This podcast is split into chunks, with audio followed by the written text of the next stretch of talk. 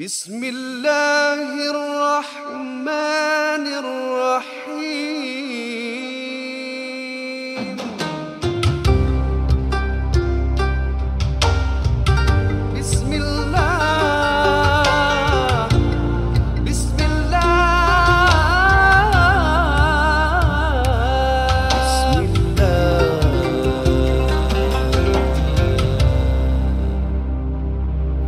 Assalamualaikum warahmatullahi wabarakatuh. Apa khabar semua? Nama saya Nadia Amdin and once again you're with us on NJU Podcast Muslimah bersama Ustazah Syamim Sultana. Ustazah, dulu you syair or not? I syair or not? ah? Yeah, you know tersebut Alkisah. Oh yes, yes. I love that. Kan? Yes, yes, yes. Me like it too. Ah, you like it too. I rasa kita ada sama liking ah. Kan? I'm sure insyaAllah Ah, macam macam tu. insyaAllah. Tapi sebelum kita talk about more of our favourite, are you ready? Alright, on to the show.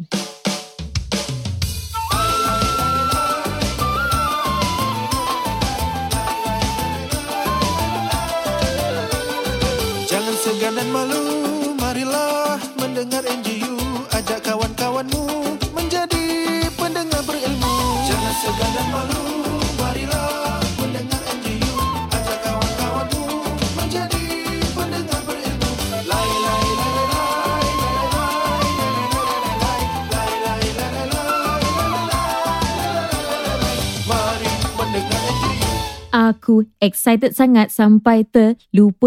lai, free mingguan classes. Ha, itu dia tuan-tuan dan puan-puan. Podcast hari ini dibawakan khas kepada anda oleh Nur Insan. Madrasah mingguan percuma untuk pelajar untuk memberikan sumbangan lungsuri www.ngu.sg slash donate. I forgot, you know, because I got so It's excited to see you okay. because you're so beautiful. girl. Ayo, Masya Allah. Ha, Masya Allah. Eh, actually memanglah um, still on this day, very day, I'm sitting here in front of you, learning every single time where you buka mulut je, I belajar something. Buka mulut je, I belajar something. Apa belajar macam, sekarang? Ah. Macam sekarang belajar uh, gigi putih macam gitu.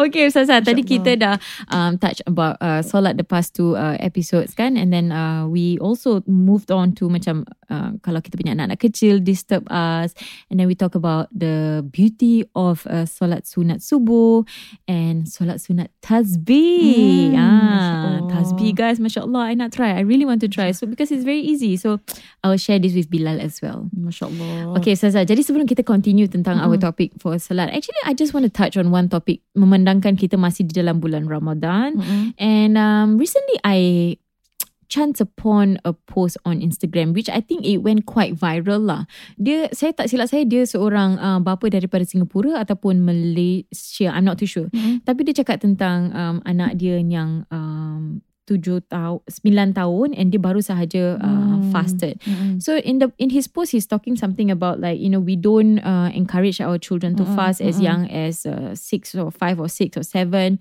Uh, we make sure macam dia dah besar macam ini baru dia fast because uh, they believe that you know anak-anak mereka perlu all the nutrients and all the zat to grow. Mm-mm. And whereas there were also some arguments di mana uh, a group of parents were talking macam, eh, actually, you, you can't really, really say that. I mean, different parenting are different and Mm. some people would prefer to train earlier. Let's say, I would say, to me lah, uh, a reasonable age to me would be six, six plus Mm-mm, seven. I think mm-mm. that's okay. So actually, what's your view on this? Ah, bilakah anak-anak anda bermula berpuasa? Oh, okay. Anak saya, I think um, it depends on the child. Mm. Um, I have people telling me that their child fasted from three years old. Oh wow, how? I really and she got so stressed out because anak dia yang ketiga cannot fast at three years old. She was so like macam Mm. as if he's a less Muslim. I say no no no. Three years old. I mean Zaid is four. Nahyan age. Eh, kita Yeah, he's yeah. turning four. Um, even his school they send a form tau kalau nak puasa boleh bilang lah so they don't offer snack. Mm. I actually said "Get- kasih dia snack. Mm, mm, mm, mm. Tak apa kasih dia makan because I don't think at Zaid age at four years old dia faham apa tu puasa pun. Mm-mm. And yes, he does need the food. They need Correct. to like munch on food, fruits, apa kan. Let them eat, tak apa. Mm-mm. So I actually um din uh, my children I only allowed them to fast um itu pun macam sikit-sikit tau macam Half K1 day. ah Ha. K1 half day by 1 o'clock Zuhur tu azan konon-konon Mm-mm. maghrib lah korang buka so K1 K2 was like that Mm-mm. and then I think Nafisa took it easier Mm-mm. Nafisa um, by K2 dia dah boleh fast tau dia nak fast and I Wow. didn't force her So I look at her, she was okay. By the time she's P1, dia nak fast, okay lah, boleh she can fast the full day. Tapi kalau dengan Amar, he took one year later. Okay, and I see memang dia um it depends on the person lah. It depends on the the child. So I think I only allow my children to fast at six years old, like what you Mhm. say. Mhm. Lepas tu seven, if they are okay, primary one silakan. Tapi not everyone can do that. Ada orang seven years old pun um dia memang orang dia tak pemakan. Mm-mm. Orang dia susah. Mm-mm. Orang dia gini, you know, sometimes fasting is actually not everybody can fast eh. Betul. Orang macam I also Nadia, I I'm also someone who's not easy to fast tau because Mm. I need to eat like macam snacks. snacks sikit-sikit sikit Ah. macam I tak boleh I, I cepat masuk angin tau. Hmm. So when it's fasting migraine datang. ah, faham. Ah, so it's also not easy. So you must see your child lah. Kalau your child boleh, then silakan. Kalau your child tak boleh, jangan paksa. Hmm. So kalau I think like what you say, respect other people's parenting. Kalau dia nak 9 tahun, Mm-mm. anak dia belum balik, silakanlah. Dia Yeah. punya, you know, it it's not dia tahulah anak he knows what what the child is, but apa child dia makan macam mana. Ah, tapi kalau you say 3 4 years old to me Mm. masih kecil. Yeah, that's Hmm, true. Dia tak I faham totally agree pun. Apalah, dia orang faham nak nak nak fast. Kan, mesti dia macam Hmm. sedih macam, Mama, I'm hungry. No, I'm sorry you can't because you're fasting. Itulah fasting tu dia untuk tahan desire kita, Mm-mm. bring us back to Allah, takwa Allah. Mm-mm. I mean that that child is just three years old Mm. and four. Like they don't understand this concept. You have you should actually in, introduce Ramadan to them. Um, as in Ramadan is a month for you to do good deeds, charity. Yes. Ah, this is the month that you need to do that. Bukan, oh this is the month that Allah says no food, no drink. Eh, Yeah. kejamnya Allah. Aku tak boleh makan, tak boleh minum. They don't understand. Correct, correct, correct. Talking about Hmm. charity, talking to their child about charity, I just nak share. Ni Nahia ni, Masya Allah, budak ni betul kadang-kadang, hey, he's very funny and he's very cute at the same time. Macam dia, dia tahu ada banyak mainan kan. Mm. Habis macam sometimes I cakap dengan dia like, like you know abang like as you grow up you know it's it's it's important you know c'est important for you to share your toys and we go give to charity. Habis nanti dia macam gini. I don't want to do charity. So he has this idea macam charity tu maksudnya macam budak-budak lain tu akan like snatch his toys. So he always have this idea. So one time kita jalan dekat Arab Street Mm-mm. And then we saw this uh, uncle lah uh, Mm-mm. at the side of the road tu sebelum masuk Masjid Sultan. Dia kat tepi tengah uh, minta minta duit lah. Mm-mm. So that's the point where uh, me and Bilal and my sister we said to Nahian and Inayat, see, you see that Atuk? Okay, Atuk kesian, you know, Atuk no money, hung, hungry. So I think this is the best time for you to do charity abang since it's the month of Ramadan. So why Mm-mm. not you do it? And then dia macam tengok kita, but I don't have toys mama. Mm. So dia they are still trying to connect tau. Macam dia ingatkan charity tu just about the toys. Kasih ah, Ah, mainan je. mainan. So Oh. this that was the point where kita actually just share with him. Say no abang, it's not just about toys. You know, so charity. We gave him the two dollar. Dia kasih kat atuk tu, dia kasih. Lepas tu, uh, he was very gentle. He just gave, and then he came back. Then he asked my husband, Papa, why the atuk have no money, Papa? Papa, why the atuk cannot eat? Is it? Dia cakap- He Mm. starts to question. Mm. Tapi itulah yang we we start to slowly educate him. So I think it's very very important, you know, for us to actually emphasize on instead of telling them to just fast and don't Mm. eat, but we can talk about other things to train them as early as three or four years old, which is about charity. Betul. Tapi yang paling Yes. kelakar dia cakap dengan I soalan ni. Papa ada atuk like Thor cause his hair is long and silver. You see kita cakap lain orang tengok lain eh That's benda. why. Masya Allah. kelakar betul lah budak ni. But that's good lah You are teaching your kids that I mean I remember Ammar pun susah nak kasih Satu toy Fire truck tau Besar Mm, mm, mm, mm. And then uh, my brother-in-law went to Cambodia to Mm-hmm. give all these toys to them a few years back. So I told him kasih lah. Dia susah tak nak part but I like this toy. Yeah. In the end he gave. And then my Ah. brother-in-law actually took a picture of one boy with the truck dekat Cambodia tu ambil tu. Uh-uh. That picture changed his mindset. Masya Dia Allah. tengok that boy tengah torn tattered clothes poor boy pegang dia punya truck tu. Dia macam Mm-mm. Wow somebody else Mm. appreciate aku ada banyak mainan kat sini. So I think that Mm. really I think um we do not know anything that trigger them and that can be their memory tau dia ingat what is charity. Masya Allah. Hmm. So yeah. yang Thor tu agaknya nanti dia ingat. Kan, I think so. okay, Ustazah, let's start off Hmm. with our first question with regards to solat again. Okay. Okay. kita ada satu soalan dari pendengar. Salam Nadia, my husband just started solat. How do I actually help to boost his confidence to be the imam? He has never prayed ever before in his life and still solat with handphone by his side as a guidance. He often says that he is not ready. How do I help to boost his confidence? Okay. I think um go slow lah. Jadi Kan. imam ni stress tau. It's Betul? actually, Correct. so it's it might be easy for us if our fathers are imam, um, Mm. our hus- I mean kita our brothers are imam. I mean bila kita kahwin, we expect our husband to become imam, but it might be something very new to him. Dia tak Mm. pernah pun. So I think give him some time. Mm-mm. I think he still feels that um, imam needs to be someone yang macam betul-betul baca macam imam kat masjid, Mm-mm. imam kat Masjidil Haram. So you have that kind of pressure. But I think um, the kind of motivation that you need to give him is um, you always say that how how you look at him as a as a leader, you look at him macam best, the bacaan dia best. Don't don't sikit-sikit correct dia punya uh, uh, macam bacaan ke Mm-mm. apa kan. Um, I think that will really diminish macam tak nak baca lah, semua salah, semua salah. Mm-mm. I think that's what you should do like macam encourage dia lah macam tak apa whatever you read eh, you know whenever you read eh my heart feels so uh, macam masya Allah you bring me Mm. closer to Allah's words and all that. I think that's what we motivate a lot of a lot of uh, wife eh orang kadang-kadang kita ni tajwid lebih bagus uh, bacaan lebih bagus then we correct our husbands tau punya bacaan. Ah ni tak betul, ni tak betul, tu tak betul. So macam nanti the husband macam ah tak nak ah malas nak jadi imam ah macam gini ah. Yeah. Ah habis kita compare pula. Alah abang baca ni tak dapat kita pergi masjid. Pergi masjid dengan imam baca best je syok je. Alamak, cannot Ah, like dengar abang baca ni kan ya Allah siap-siap kulu Allah wahad je.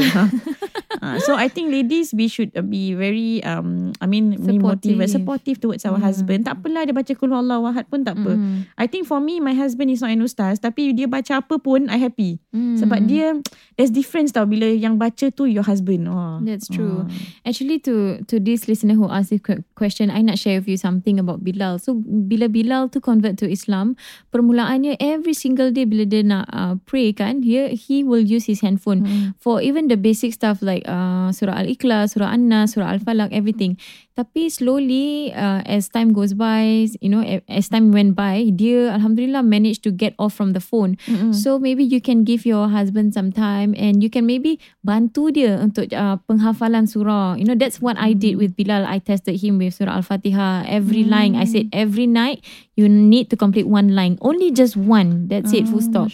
Ah, so macam maybe you boleh bantu your husband lah dari segi uh, penghafalan. You know, you can also actually go to Darul Arkam I feel because Darul Arkam ada free solat classes ah so you can go to Darul Arkam go for free solat classes dia tak ada pembayaran langsung you just go there um, register and you can learn from the basics. So maybe if you want to show support to your husband, you pun boleh go for the solat classes together with your hubby. Betul. But go, go together eh. Sama-sama eh. Kita belajar. Yeah, I think that's really nice. I mean, of course, during the class tu, you akan be separated lah, female and male. Tapi I think it's okay. I think it's the action that matters. You know, your wife Mm-mm. tunjuk you support. Uh, I think it Betul. really helps a lot, especially to his husband. And to the wife out there, jaga-jagalah. Jangan sampai, eh tadi ustaz tu cakap baca bestnya kan. Mm. Nanti your husband yang tengah belajar ni, he feels Mm. like, eh alamak. Aku tak boleh Correct. baca macam ustaz tu lah. Condescending. ah. Yeah, very condescending. That's true.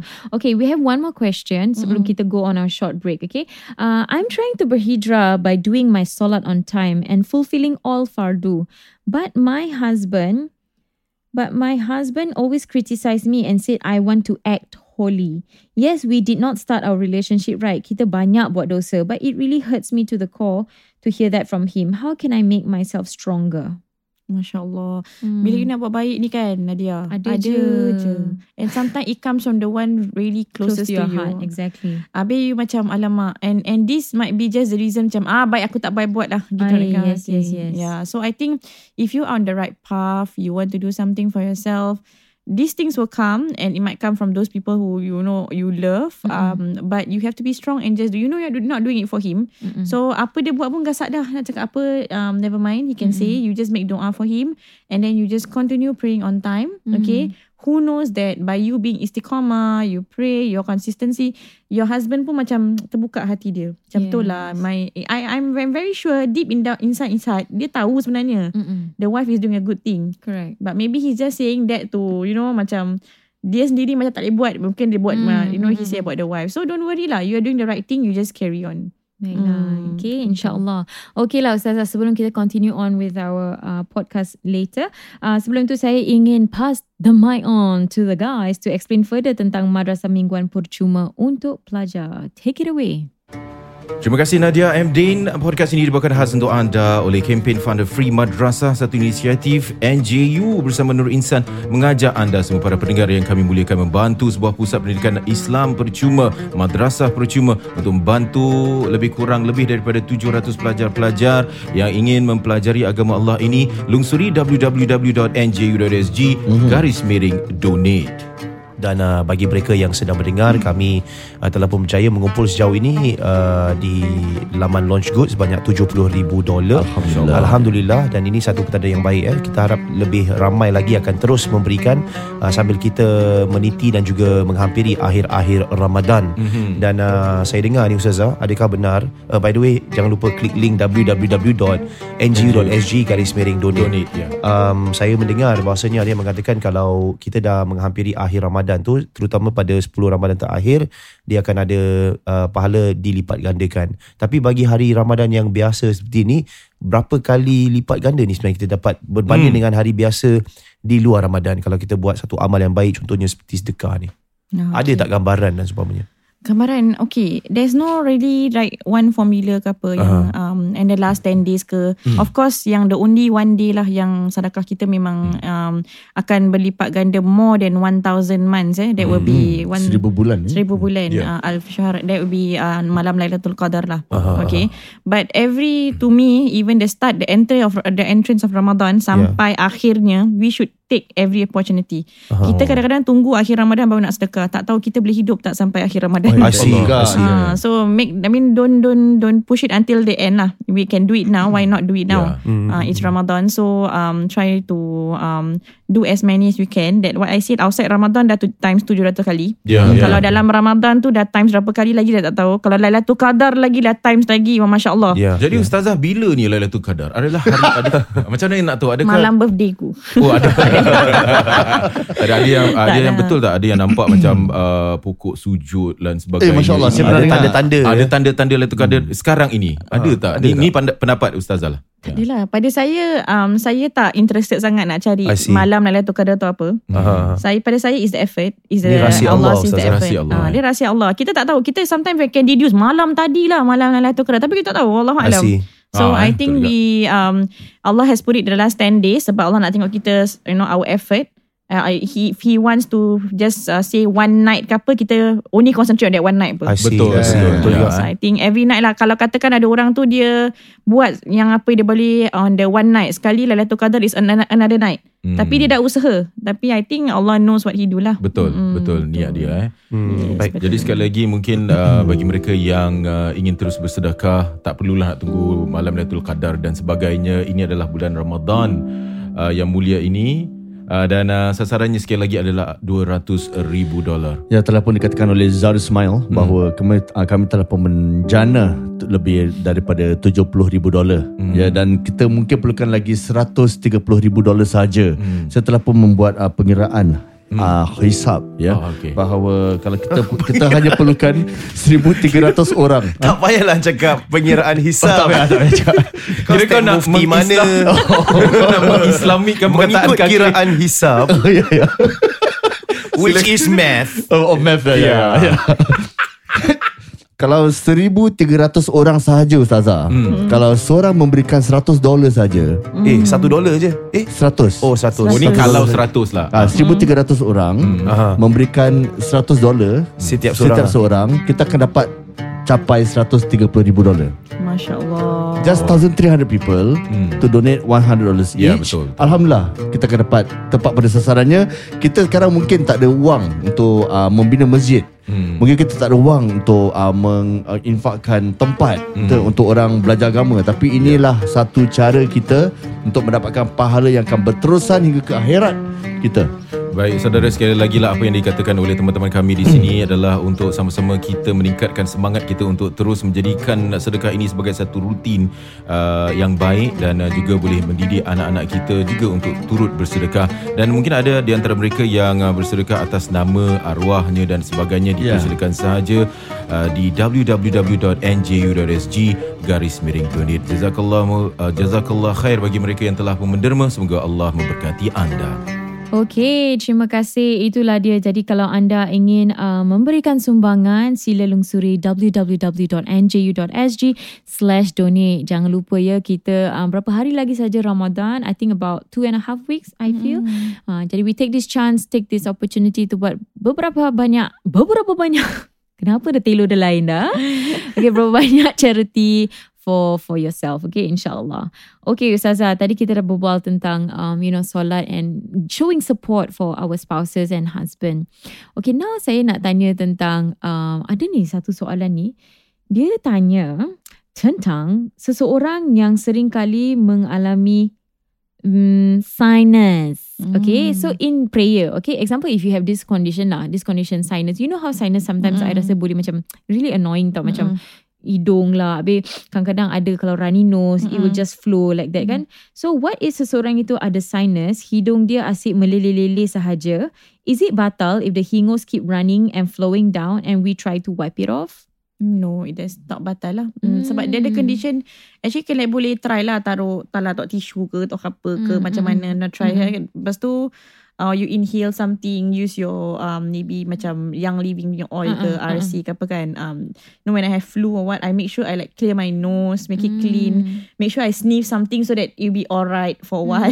Ah, so ataupun you ada tisu, you pegang tisu tu pun boleh macam apa-apa. So tak ada masalah lah kalau you lap, memang tak ada masalah. Kalau nak nak nak dia, dia berlele-lele sampai dekat sejadah tu pun dah masalah kan nanti. Allah, Ah. hai. Lepas tu termakan-makan lagi. Ah, masin pula. Ah, batal pula puasa.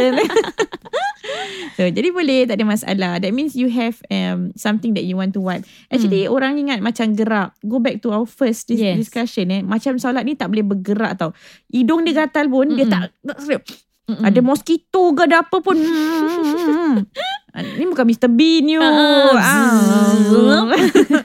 Boleh. You can just take your hand and then you can scratch your nose even for like 50 times. Boleh. Sebab your you are this is pergerakan kecil. Okay. Your finger is pergerakan kecil. Okay. But you lift up your hand is considered one pergerakan, right? So you just lift Ah. and then lepas tu dah. Lepas tu macam betul-betul gatal. You cannot concentrate. You can Ah. actually garuk tak kisah. Ah. Hmm, betul. Apa yang gatal? Janganlah sampai gatal uh, bawah tapak kaki. Ah. Actually boleh Nadia. Because you know, kadang-kadang handphone kita pula berdering. Mm. Berdering eh. Berdering tu dah zaman bila kan. Ringtone bunyi lah. Ringtone lah. You can actually silent it if it's like your, at your pocket. You can actually put your hand in and then you just silent. Kan silent kan senang. Silent Mm. phone. Then you just carry on praying. Kalau tak nanti it distract you. It distract the jemaah. berjemaah, ya. I pernah solat dekat um, masjid. I Mm. was working in the mosque kan. Lepas tu Zuhur, time Zuhur ni, ada satu pakcik kat depan ni. Mm. Dia kat Masjid Aliman tau. Jadi macam very big tau. Habis ada, dia ada berdering lagu Siti Nurhaliza. Hmm. Habis dia tak off. Allah. Habis you know, Zuhur kan imam senyap kan. Ya. So kita ni tengah solat ni dengar lagu Siti Nurhaliza. Oh yo. oh like pakcik off, pakcik off lah. Turn you know silent it. Pakcik tu tak off juga. Mungkin pakcik tu tak tahu off ke tak tahu apalah. Mm, mm, mm, Ah, tapi itu untuk lelaki lah. Kalau untuk perempuan, your bag is in front of you. Mm-mm. You jangan nak godeh-godeh dekat bawah sekali tu. Mm-mm. Ah, itu dah batal solat lah kan. Okay. Dah banyak sangat. Hmm. So kalau gitu janganlah gode-gode kalau dia tak dapat cari then just just ignore Just or ign- if it's off and under- then continue prayer ke If she's mana? able to off, if let's say it's really distracting, like the Mm. person is calling you and and is distracting the whole jamaah, then Mm-mm. she has to cut her jamaah and she has to off the Exit. phone. Mm. Lepas tu dia join jemaah balik as a masbuk. Masbuk ni adalah uh, orang yang join jemaah tapi dia lambat. Hmm. Hmm. That means apa rakaat dia miss tadi tu, Mm-mm. nanti dia uh, bila imam dah kasih salam, Mm-mm. dia kena bangun dan dia completekan rakaat dia lah. Hmm. Masbuk. You pernah dengar tak masbuk? Yes, yes. Uh, masbuk, muafiq, ada ada makmum muafiq, that means dia sama dengan imam. Mm-hmm. Dia ada mas, makmum masbuk, dia lambat. Ada lagi satu tau, makmum mabuk. Oh, mabuk. ramai mabuk je masuk je lagi. tak. Macam asal boleh je tak tengok Ah. kiri tak tengok kanan dia main masuk Itulah. je. Tapi kalau you masbuk, ramai orang um, tak takbir. That's the problem. Bila you nak masbuk, you Allahu Akbar, baru Hmm. you join imam. Imam tu sujud, you join lah imam sujud. Hmm. Kalau you dapat rukuk bersama imam, dengan tumak nina tu tadi, Yeah. that means dengan tenang, imam tengah rukuk, you dapat rukuk bersama imam, Mm-mm. you dapat rakaat tu walaupun you tak baca fatihah. Hmm. Mm. Okay, cakap tentang uh, bacaan Al-Fatihah. Okay, Mm-mm. mm I always wonder. Kita ni sebagai um, uh, mazhab Syafi'i, School of Thought Syafi'i, right? I, I okay, bila kita uh, in jemaah solat prayer and then the imam says uh, his Al-Fatihah, Mm-mm. ada orang cakap actually kita tak payahlah nak cakap Al-Fatihah continue after the ustaz say because uh, the imam already say it for us for us because we are following the imam you know Mm-mm. imam makmuman in our prayer dan niat so actually do we need to say Al-Fatihah walaupun in jemaah with the imam or actually it's okay not to say it Okay. There are few um uh you know sayings lah saying that we can actually not say and we Okay. can actually say. uh-uh. Tapi um, for mazhab Syafi'i we can see that um, mazhab Syafi'i is very dia adalah mazhab a school of thought that is very uh, take steps that is very cautious ihtiyatan mm. take things that macam take the safer way uh, safer way uh, macam contoh macam wuduk Mm. kan very safe very safe cannot even touch the Hmm, husband yeah. kalau tak batal so uh, um, that that's that's mazhab syafi'i so kalau bila Fatihah Hmm. okay?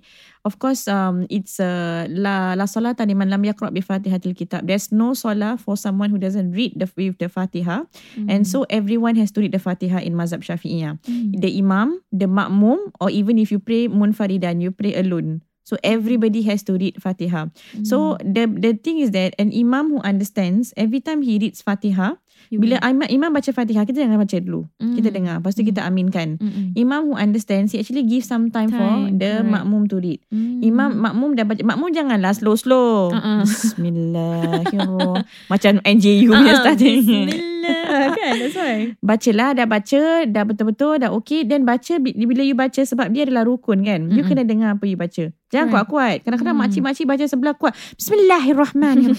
Alhamdulillah. Ah, Kita pun dah lama aku tak boleh baca Fatihah kan. Mm-mm. Baca just as long as you can hear. Mm-mm. Dah baca dan then makmum will continue im- imam will continue surah. surah. Then Mm. you dengar, dengar surah dia dah habis. Lepas that means Mm. you still have to read Fatihah. Mm. Hmm. Kalau you join masbuk, Mm-mm. kal- that, macam tadi I bilang tu you rukuk dengan imam, you tak payah baca Fatihah. okay. Betul tak? Sebab apa?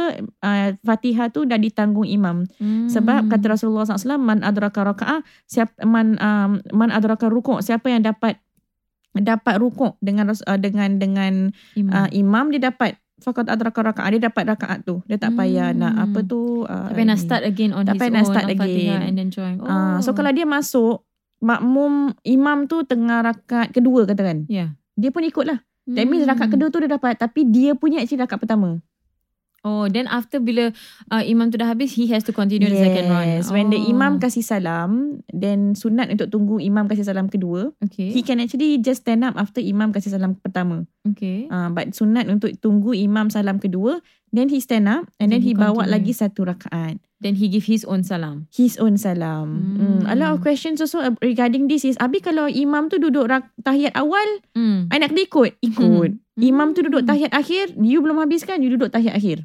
Oh. Eh, you duduk tahiyat awal. Mm-mm. That means dia duduk tahiyat akhir. Mhm. Tapi tu bukan rakaat last you kan? Yes. You duduk tahiyat awal. Oh. You baca tahiyat awal. You tak boleh baca tahiyat akhir. Mm. Sebab tahiyat akhir tu nak ikut tertib dia rukun kan? Mm-mm. Lepas tu nak kena salam apa? Mm. Tapi you belum habis apa? correct. Hmm, so you duduk tahiyat awal. You baca tahiyat awal. You diri. You Mm-mm. habiskan solat you. Baru you habiskan dengan tahiyat akhir. I see. Hmm. Wow, bestnya. I suka topik ni sebab banyak sangat benda yang I dapat pelajari. Alhamdulillah. Okay, uh, Ustazah, sebelum kita akhiri kita punya podcast, I have one question uh, on behalf of uh, other ladies in the house. Ini soalan ni daripada saya. Okay. Okay. sebab saya dah ser, ser, sering kali orang selalu tanya macam Nadia can or not this Nadia? Nadia not? So, makeup and solat. Mm-mm. Okay. This is for women is macam very closely connected together, kan? Okay, so macam kita example, okay, example.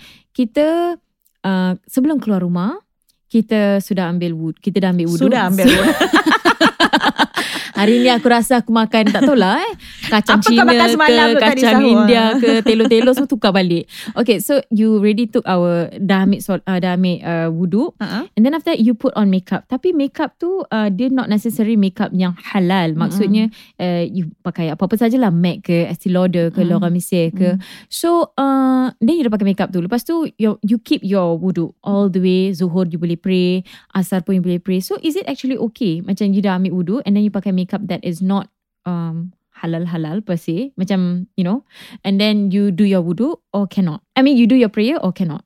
Ah, Okay, as long as you know there's no najis, can lah, no problem. No najis what do you mean? Like in no the najis, ingredient? Ah, the ingredient. That means dia macam tak tak ada benda yang you tahu tu najis lah. Macam ada benda from um uh, any animals Hmm. that you know um macam even though animals tu makeup selalu ada apa you you okay you memang expert bab makeup Uh-uh. Dia macam-macam. Sometimes they even have like oils from uh, balik beya. oh Uh, it depends. how it do you depends. know that dia ada Sometimes they write? write in the in, they write in the ingredients, but actually, Ah. alhamdulillah lah, uh, we have come to the stage where you know everything has e- evolved. Even makeup, so kita ada banyak option for vegan vegan makeup. You know seperti uh, Tarte, seperti uh, apa tu? There's another one I can't remember what's the name, but yeah, there's a lot of tak tu apa kuih tart T A R T E. A very good brand, Saza. I suka pakai aku, Tarte. you tak talk to me Ah, about tak, this tak ya Allah. tak tahu tak tahu ah. Eh actually I tengok you, you macam Of course lah you hardly wear makeup Tapi when are the days that you normally wear makeup? Wedding pakai makeup?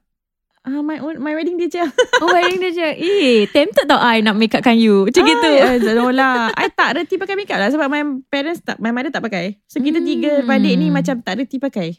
So there's no makeup at all at home ke? Okay ada Ah. celak sikit Maybe lipstick Celak, ke? Uh, lipstick tu pun uh, orang dapat free.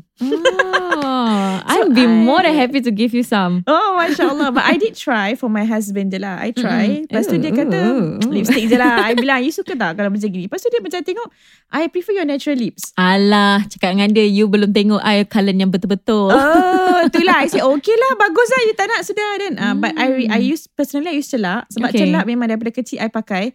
I pakai yang dulu punya yang macam gitu semua. Ah, the cold K-O-H Ah, ah. ah, holder because I rasa um, it keeps me alert. Oh really? Uh, it really keeps me alert. Uh, Hmm. it, it give me that working mode Mm-mm. and then I really like it when I drive with Mm-mm. celak and I don't drive with celak macam pagi-pagi saya rasa lemau. Uh, so I Hmm. really like to use celak macam it give me that kind of I'm in the working mode. Hmm. Well, talking about celak, you know, of everything that got to do with the eyes. Nak tanya lo juga tentang um, eyelash extension. Oh. Okay, jadi ramai, ramai wanita zaman sekarang ni kita pakai, uh, uh, dia bukan uh, fake mascara, uh, bukan fake eyelash, tapi dia eyelash extension. Uh-uh. Di mana it will just stay there, you know, throughout maybe like Mm-mm. 3-6 months. Mm-mm. So, soalannya, soalannya, adakah wuduk kita sah jikalau kita menggunakan eyelash extension? Okay. Hukumnya adalah tidak sah. Dadadadin, Ha. dadin. So macam scary sih Macam you pakai fake eyelash extension Mesti orang macam Eh dia ni mesti tak solat lah Sebab dia tahu dia tak sah Macam mana dia nak Itulah. Tapi I tahulah because I ada kawan ni dia dia buatkan uh, orang Ah. eyelash extension. Lepas tu dia macam dia bilang dengan ayah menyampau ustazah-ustazah di semua bilang tak sah. Alamak So I say eh kau jangan macam gitulah Actually mm benda ni sebab Dia kata benda sikit je apa Kena Mm-mm. tak ada macam You know But you have to ha- put it somewhere right And Yes. it's part of the face I said Hmm. So macam dia kata Alamak menyampah I know lah I understand It's a Mm-mm. business So I Yes. pun tak banyak cakap lah So I say okay You know it's up to you Mm-mm. But if you ask me Hukum memang tak salah Sebab Mm-mm. itu is part of um You know Ambil wudu Yes. So if if if if you ask me part hukum dia memang tak sah tapi kalau you nak Mm. buat it's really up to you lah you know Okay. it's it's not my me to tell you tak boleh ke apa Mm-mm. kan so memang memang wudu it will be affected sebab Mm-mm. bulu mata ni kita punya part of the face Hmm. walaupun sikit tau walaupun Mm. sikit so kita must be very cautious about Careful. that um tapi sekarang pun ada eyebrow embroidery, Embroidery uh-uh. which is quite uh, common lah Mm-mm. uh, kan So embroidery pun tak boleh lah kan Because Tak dia ada boleh lah. tattoo um, The the colour go through the skin uh-uh. So dia akan stop the pores from having water to go through Am I right? Ai wah Ah, Ai wah sah Lepas sekarang ada macam ada banyak-banyak macam-macam lah benda yang Kan ah tapi eyebrow embroidery ni memang I tahu um, ramai orang buat Mm-mm. okay but ah, kalau you tanya I kan I rasa Ah. natural lagi cantik Kalau henna henna henna henna dia tak stop the water from mm, apa touching you know this Going jadi through. ah henna you nak taruh kat rambut you pun boleh hmm. you nak letak dekat nail pun boleh, pun boleh kening pun boleh Hmm. I nak letak kat muka you pun boleh Eh, jangan sih nanti muka jadi. Yalah, I, I think I understand where you're coming from, Saza. Because um, cak, cak, cakap tentang hukum, you know, fake uh, eyelash extension. Because I know kalau kita pak, sedangkan kalau pakai cin, cincin pun you need to longgahkan cincin tu, at Mm. least the water will seep through. Am I right? Mm, yes that's very true Mm. Another thing Nadia is about uh, the nail polish eh. A lot of people Ah, are- halal, halal ni Uh, polish. permeable. Permissible, ah, yeah. Permeable lah permissible. Oh, permeable Permea- polish. Tapi kan Nadia, I mean they said it's only 95%. Mm. Habis 5% tu macam mana Nadia? If I tell you, I I serve you ni- uh, your your dish, your makan tu, uh, 95% halal. 5% tu agaknya ada, ada najis anjing ke, najis. Mm, Mm, mm, You mm. nak makan tak? no. Ah, you you want something 100%, right? Correct, correct. So I said bila it comes to your ibadah, Mm. when wudu is not just for solat, wudu it, it, it you know a lot of other ibadah, baca Quran, pergi Mm. tawaf, umrah. Mm. It consists of all the other ibadah. Mm. Takkan you nak forsake just because of this thing? Mm. So sometimes you know these um things that alah sikit je, kecil je, tak adalah gini. So I think we should be very cautious. Especially for ladies Kalau kita tak pakai ni semua pun You nak jaga wuduk Tapi you tanya diri you You ada keputihan tak? Mm. Keputihan is najis Bila you ada keputihan Then you discharge You know the Mm. mm. discharge Then you don't check You rasa basah tak Tapi you tak check Mm. You solat je Mm. ah, Itu pun dah ada masalah Wuduk you dah batal Solat you macam mana Mm. hmm. Okay, so basically the wuduk will be confirm plus chop batal if ada keputi- keputihan. That's one. and then kalau you terkentut, that's two. And then three, muntah rabak-rabak. Muntah rabak-rabak Ah, will it Muntah- nullify your wuduk? No it doesn't Oh, okay. oh, Muntah rabak-rabak macam mana? Macam like, I don't know, you ate something and it's really Oh, bad and then you ah, muntah. Kalau you muntah Muntah tu adalah najis Okay. Muntah tu najis Kalau you dah Hmm. muntah Then apa tu it came out right But Hmm. ambil, ambil wuduk lah Because it's najis by itself I see. The muntah is really najis by itself. So when you muntah already, then you take wuduk because definitely when you muntah, everything the najis touch right? Because vomit is najis right? Uh, so you Mm. take wuduk again lah. Hmm, baiklah. Wow, baiklah. Jadi saya harap anda semua dapat uh, pelajari sedikit sebanyak tentang uh, solat. You know, we try our very best to uh, touch on uh, different uh, topic uh, tentang solat. Okay, so tapi jangan risau, jangan takut. Kalau you all ada any kind of uh, other questions dan also kalau you all ada soalan-soalan yang mungkin you rasa macam eh aku nak lah Nadia dengan Ustazah Syamim discuss tentang topik ni ataupun discuss tentang um, this question or go deeper about this feel free feel free jangan sedih jangan segan untuk uh, approach to me and Tell me about what are the things that you would love to hear further on NJU Muslimah. InsyaAllah saya dengan Ustazah Syamim akan dapat kupaskan untuk para pendengar tersayang. Baiklah, jadi kita akan akhiri dengan uh, untuk remind you again about the uh, podcast ini dibawakan khas kepada anda oleh Nur Insan, Madrasah Mingguan Percuma untuk pelajar. Jadi untuk memberikan sumbangan, lungsuri www.ngu.sg slash donate. Okay, wabillahi taufiq wal hidayah. Assalamualaikum warahmatullahi wabarakatuh. Thank you.